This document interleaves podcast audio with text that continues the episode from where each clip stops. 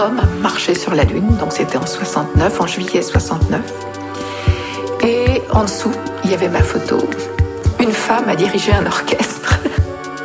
Et moi, j'ai pensé tout bas, un grand pas pour la femme, mais un petit pas pour l'humanité.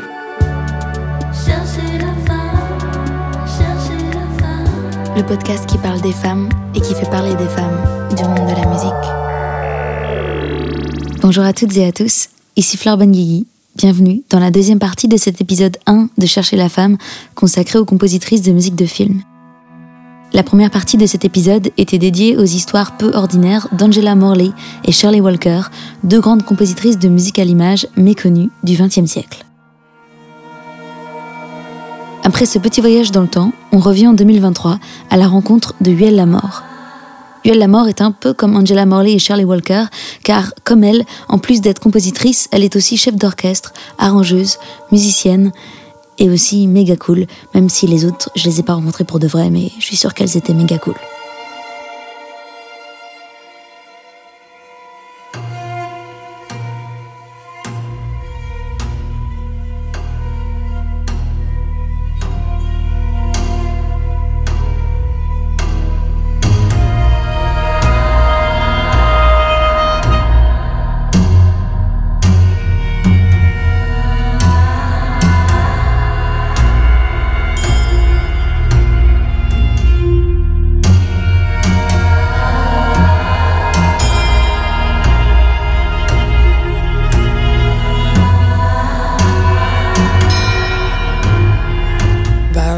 M'appelle Huel euh, Lamort, euh, je suis franco-américaine et euh, bah, j'ai eu un parcours un peu, euh, j'ai pas envie de dire étrange, mais pas normal quoi. j'ai commencé à jouer de la guitare électrique quand j'étais ado, j'étais à fond dans le rock et tout ça. Et euh, j'ai commencé aussi à apprendre la prod un peu de mon côté. Et quand j'ai eu mon bac, je suis partie aux États-Unis euh, étudier euh, dans une école de musique où je voulais devenir musicienne de tournée en tant que guitariste quoi, de tournée. mais au final, c'était pas pour moi. Enfin, déjà, je crois que j'avais pas le profil. Il y avait certains trucs qui me faisaient chier à jouer. Enfin, pas un taf pour moi. Et j'étais encore hyper jeune quand j'ai fini cette école. donc j'étais, vas-y, je vais essayer de faire quelque chose d'autre et d'apprendre un autre truc. Donc je suis allée à une autre école qui était de l'autre côté des États-Unis à Boston où euh, j'étais euh, complètement en burn-out euh, guitaristique, musique actuelle, j'en pouvais plus en fait. j'ai besoin de faire quelque chose de différent. Donc j'ai étudié la musique classique parce que je me suis dit j'y connais rien et je vais apprendre des trucs cool. Enfin j'espérais que j'allais apprendre des trucs cool et ça, a été le cas. Puis en même temps j'ai fait de la direction orchestrale parce que pour une raison qui m'échappe encore, j'y arrivais plutôt bien mais c'était c'était cool. J'ai appris énormément en faisant ça aussi. Parce que quand tu fais de la direction orchestrale, t'apprends apprends plein de trucs en fait. Euh, t'apprends vraiment comment la musique est structurée euh, en vrai, de manière physique. Euh, c'est y, a un côté assez assez cool. après, je suis rentrée en Hollande où j'ai travaillé un peu en tant qu'assistante dans un orchestre très cool. Euh, après, je suis rentrée en France, euh, j'ai travaillé, j'ai fait des arrangements pour des gens et tout ça, tatati patatou. Euh, après, j'ai rencontré euh, plein de gens et je me suis dit, euh, vas-y, maintenant, je vais commencer à faire euh, ma musique à moi. Because it's time to do it again. Parce que j'avais pas écrit ma musique depuis avant la fac. J'avais un peu fait un cut là-dessus. Et j'ai fait un EP et quand j'ai fait cette EP, avec cette musique de cette EP, mon manager qui est très fort et fait des trucs sans me le dire, a envoyé ça à plein d'agents de musique de films. Et c'est tombé dans les mains d'une réalisatrice qui s'appelle euh, Aïssa Mega, qui faisait son premier long métrage. Et elle a dit Putain, c'est exactement ce que je veux, ta ta ta ta. Et elle m'a dit Est-ce que tu veux faire la musique de mon long métrage? J'ai fait Bah grave, je suis trop chaud. J'ai jamais fait ça avant, mais vas-y. Et on a fait ça. Et après, quand on a fait ça, bah, j'en ai eu d'autres qui sont arrivés euh, comme ça. Euh, voilà. Je me suis jamais dit que j'allais faire de la musique de film. Mais jamais, jamais, vraiment. Pour moi, c'était un truc. Euh, c'était pas que c'était un truc qui était hors de ma portée, c'est que je. J'ai toujours adoré écouter de la musique de film, les BO et tout, mais je pensais jamais que euh, on allait me demander, en fait. Pour moi, c'était un des métiers les plus techniques, en fait. Moi, c'était vraiment un truc où il fallait avoir fait ça depuis euh, toujours. Enfin, par exemple, l'école où je suis allée, que étudié le classique, il y avait une division musique de film. Et les gens qui faisaient de la musique de film, c'était un peu, tu sais, ils arrivaient avec leur manteau comme ça. Ouais, je suis trop sexy, je fais de la musique de film. Et moi, j'étais à waouh, ok, trop pas moi. Et c'était, c'était ça. pas de manteau à l'époque? Non, non j'étais en jean basket, euh, plutôt jogging, euh, tu sais, avec le vieux café froid, schlag à mort. Et euh, ouais, pour moi, c'était ça les, les compositeurs de musique de film. Et je me voyais pas dans leur image, tu vois. Et en fait, je me suis rendu compte grâce à des femmes, d'ailleurs, que n'importe qui pouvait faire de la musique de film. Parce que moi, mon exemple euh, enfin la compositrice que j'admire le plus c'est Mika Levy et à la base c'est pas une compositrice de musique de film c'est une meuf qui fait de la noise mais de la putain de noise tu vois. Et elle a commencé à faire des BO et je me suis dit mais en fait tu peux totalement être prod ou combo et faire euh, des musiques de film. C'est le même taf au final tu vois. Mika Levy aussi appelée Mikachu, compositrice d'origine anglaise de 35 ans, violoniste classique, chanteuse et DJ, est aujourd'hui connue pour avoir composé les bandes originales acclamées de Jackie, ouais je dis Jackie parce que Jackie ça ce n'est pas ouf, Under the Skin ou Monos. Artiste complètement pluridisciplinaire donc, un peu comme Yuel, un peu comme Angela Morley ou Charlie Walker. Du coup je me demandais, quand on sait que pour être reconnu, on demande souvent aux femmes de travailler dix fois plus que leurs homologues masculins, est-ce qu'Angela Morley et Shirley Walker avaient besoin d'être orchestratrices et chefs d'orchestre, en plus d'être compositrices, pour pouvoir être considérées en tant que compositrices je pense que c'est plus une, conséquence de, ce qu'on dit, qu'on nous a, toujours l'impression qu'il faut qu'on travaille, qu'on se donne à 150%, qu'on travaille plus que les mecs pour être respectés ou considérés comme eux. Et au final, je pense que la conséquence, c'est qu'on sait faire plein de trucs, tu vois. Donc euh, moi, euh, effectivement, quand je fais des BO, euh, déjà, je, fais les partitions moi-même. Mais après, j'ai un côté un peu maniaque où j'ai besoin de les faire moi-même. Et après, quand je, quand je peux, par contre, quand je peux ne pas les diriger à l'enregistrement, je le fais pas. Parce que ça, c'est, trop de travail. ça, j'aime bien quand quelqu'un d'autre le fait. Mais oui, oui, oui. Enfin, t'as l'impression qu'il faut savoir faire 50 000 trucs, quoi et pas 50 000 trucs au pif. Parce qu'en plus, l'orchestration, c'est une partie vraiment cruciale des musiques de film. Ouais, l'orchestrateur, il va limite définir le son de, ton truc, en fait. C'est un métier qui, d'ailleurs, est hyper inconnu, le, taf d'orchestration, mais c'est, comme tu dis, c'est tellement important. Euh, c'est lui qui va vraiment apporter la patte à ta musique. Et, euh, et oui, enfin, moi, comme toi, je pensais que quand tu étais compositeur de musique de film, tu savais faire de l'orchestration. Mais j'en ai rencontré tellement qui savent pas faire ça et c'est quelqu'un d'autre qui le fait pour eux et c'est euh, bon après tout le monde n'a pas eu la chance d'apprendre à le faire et tout ça c'est quand même un truc hyper technique mais ouais moi aussi j'étais hyper surprise. Mais alors pourquoi ces femmes qui savent tout faire et bien plus ne sont pas reconnues à leur juste valeur? Moi je dis toujours euh, quand on parle de ça je dis ouais mais les gars ça c'est en France tu vois parce que euh, moi je suis, je, je suis très liée professionnellement avec l'Angleterre et là-bas, enfin, c'est, je pense, le nombre de femmes et d'hommes avec qui j'étais amenée à travailler de près ou de loin pour des BO de films ou de séries, c'est 50-50, tu vois, entre mhm. les hommes et, les femmes. Après, en Angleterre, il y a vraiment eu des, vrais syndicats qui ont été créés pour euh, faire respecter cette parité par la loi, de manière légale, ce qui n'est pas fait en France. Tiens donc. Mais, ouais, mais euh, oui, oui, je pense qu'en France, il y, y, a un côté euh, très, encore très patriarcal et misogyne qui, qui, est là. Enfin, on peut pas.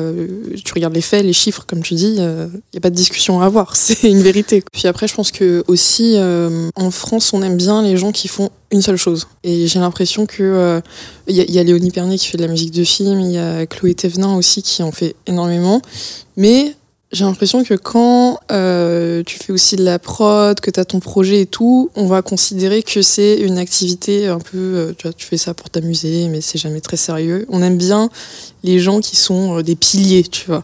Je fais de la musique de film et je fais que ça depuis 50 ans. J'ai fait tous les films français, tu vois. Et c'est peut-être pour ça qu'on leur apporte pas autant de crédit médiatiquement, ou de prestige, plutôt de prestige, que d'autres personnes, tu vois. Ce qui est hyper étrange parce que c'est des gens qui, qui, gagnent des prix. Euh, Léonie, elle a gagné des, des prix euh, pour la dernière série qu'elle a fait écarter et tout ça, mais on va jamais vraiment te considérer comme euh, un pilier du milieu, tu vois. J'ai ensuite demandé à UL qu'est-ce qu'il fallait faire pour avoir plus de femmes compositrices de musique de film. Moi, je suis assez convaincue par la méthode euh, de forcer les productions à, engager, avoir un quota égal de femmes et d'hommes. Enfin, après, en France, on a un problème avec ça. Hein. Mais euh, je pense que pendant un certain nombre d'années, c'est la meilleure solution pour avoir une meilleure représentativité et surtout créer des vocations.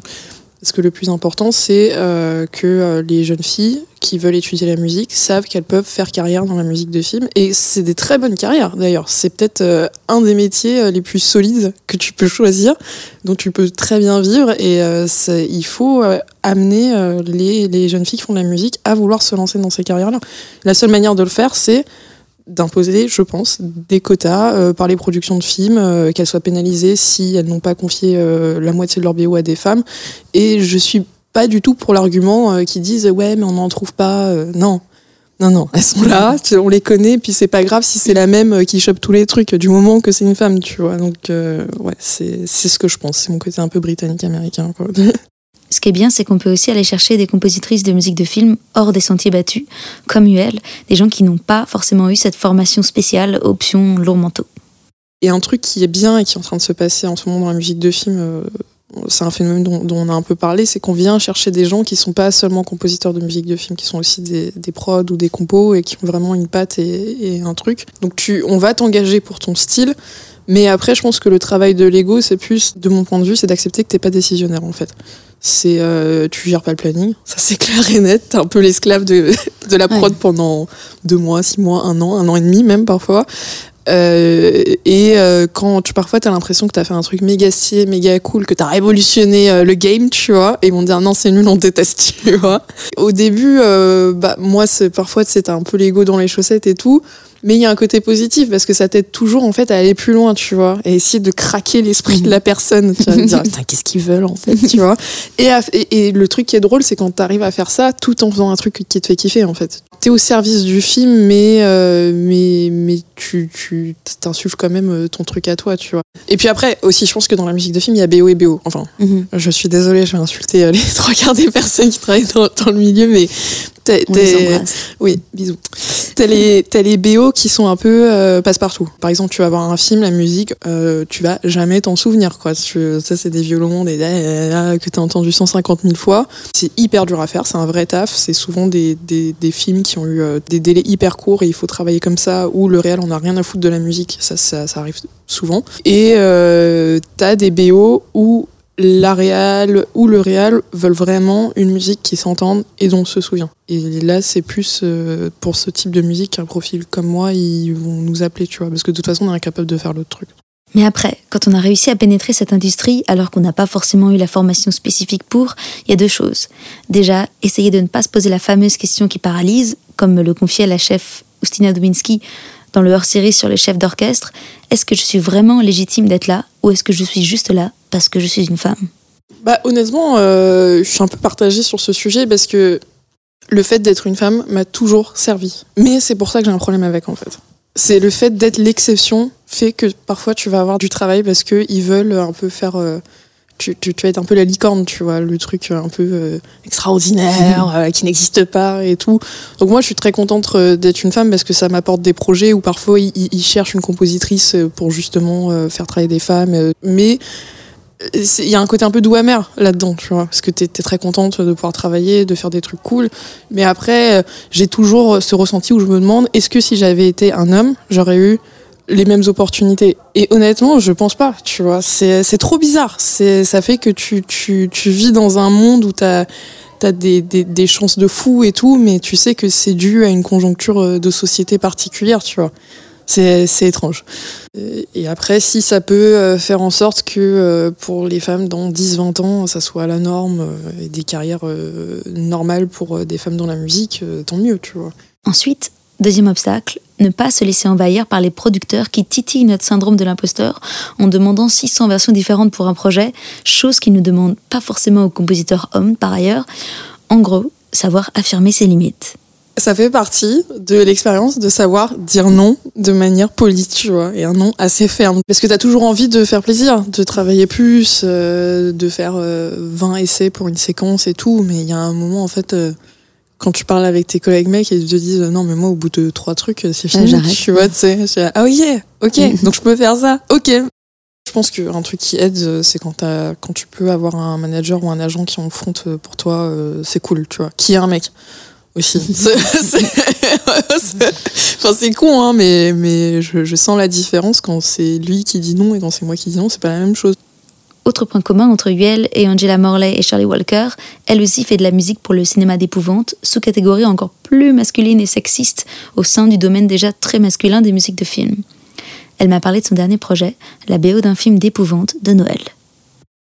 En fait, euh, ça m'a fait plaisir de travailler dessus parce que c'est mon premier film euh, américain et euh, c'est un thriller huis clos slash horreur de Noël avec des acteurs plutôt cool. Il y a Anna Gunn qui était l'actrice principale dans Breaking Bad. Il y a un autre mec qui a joué dans plein de trucs qui s'appelle Linus, Linus Roach. Et c'était trop bien. C'était le truc le plus fluide que j'ai jamais fait. L'équipe, c'était que des meufs, pour le coup. Que des meufs. Et euh, j'ai pu vraiment euh, faire une, une BO euh, assez, assez cool, j'en suis contente. en épouvante, j'avais déjà fait un court métrage cet été, qui, qui, pour le coup, qui était vraiment un film d'horreur, c'était sur des femmes cannibales. Ah wow. Ouais, c'était trop stylé. trop bien. Et pour le coup, ça c'était anglais. Et c'est cool, hein, le truc, il a, là encore, il, fait plein de festivals, il est en compète dans plein de trucs.